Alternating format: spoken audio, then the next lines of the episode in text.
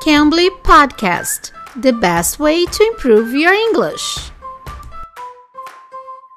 Oi, pessoal, eu sou a Teacher Kai. Estamos começando mais um podcast do Cambly. E hoje nós vamos falar de preposições. Você tem dúvida de quando usar in, on at? Hoje, o Teacher J-Ho, ele vai ajudar a gente a usar essas preposições para falar de lugar. Então, vamos ficar ligadinho aqui, porque ele vai ajudar a gente nessas dúvidas que a gente pode ter na hora de usar para falar inglês. E olha só, se você quer aproveitar uma promoção de 50% de desconto, aproveite a semana do cliente, que o Cambly está com essa promoção de 50% de desconto no seu plano anual.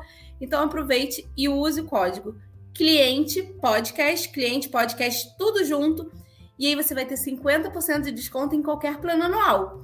E se você quiser para o seu filho, para sua filha, cliente podcast kids, tá bom? Teacher Jehu, can you help us out with preposition to talk about places? Yes, sure.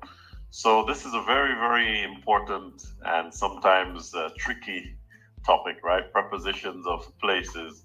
Uh, but the most common prepositions of places that we use would be at, in, and on. Right? Those are the very common ones that sometimes get confused.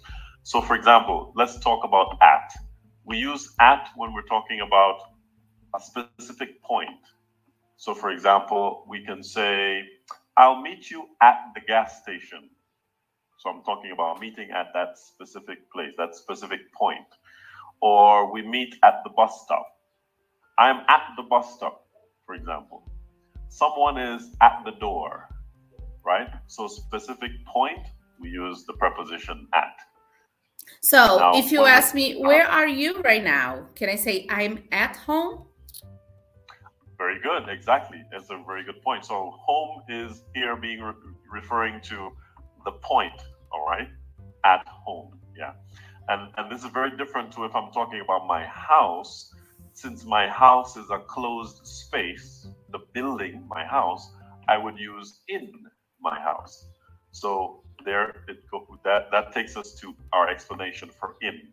We use in when we're talking about closed spaces. So I'm in my house, in the garden, uh, or like a country in Brazil, in uh, London, in France, for example.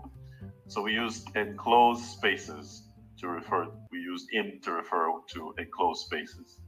Então, sempre para lugares fechados a gente usa in. Se eu quiser falar dentro da própria casa, da estrutura casa, a gente usa in. Tá, mas se eu quiser falar de um lugar específico, eu vou usar at. At the supermarket, at the shopping mall, at.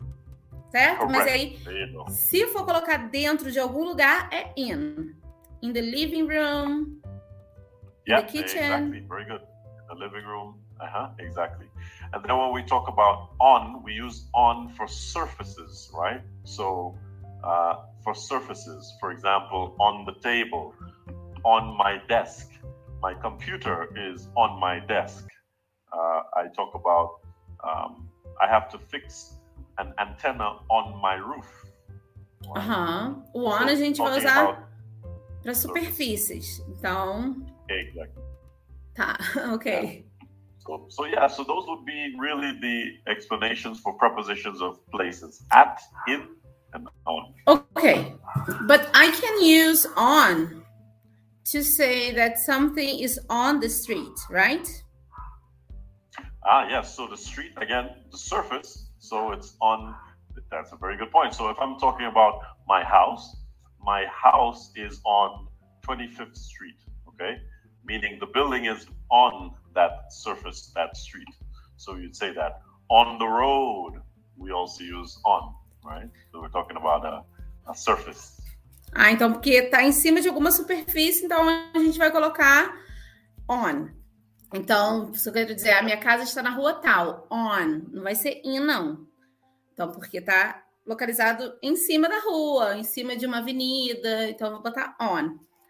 Ok, Correct. so I can say, oh, the shopping mall is located on Tanana Avenue. Correct. Exactly. Exactly. That's it. So we use on a lot for addresses. If you're if you're saying the address of a, a particular building or place, we'd use on. It's on uh, Mike Street or Johnson Street, for example, right? We use on for that. Yeah. So, thanks a bunch. My pleasure. My pleasure. Ok? Pessoal, essa promoção da semana do cliente. Use o código cliente podcast para ter 50% de desconto no seu plano anual.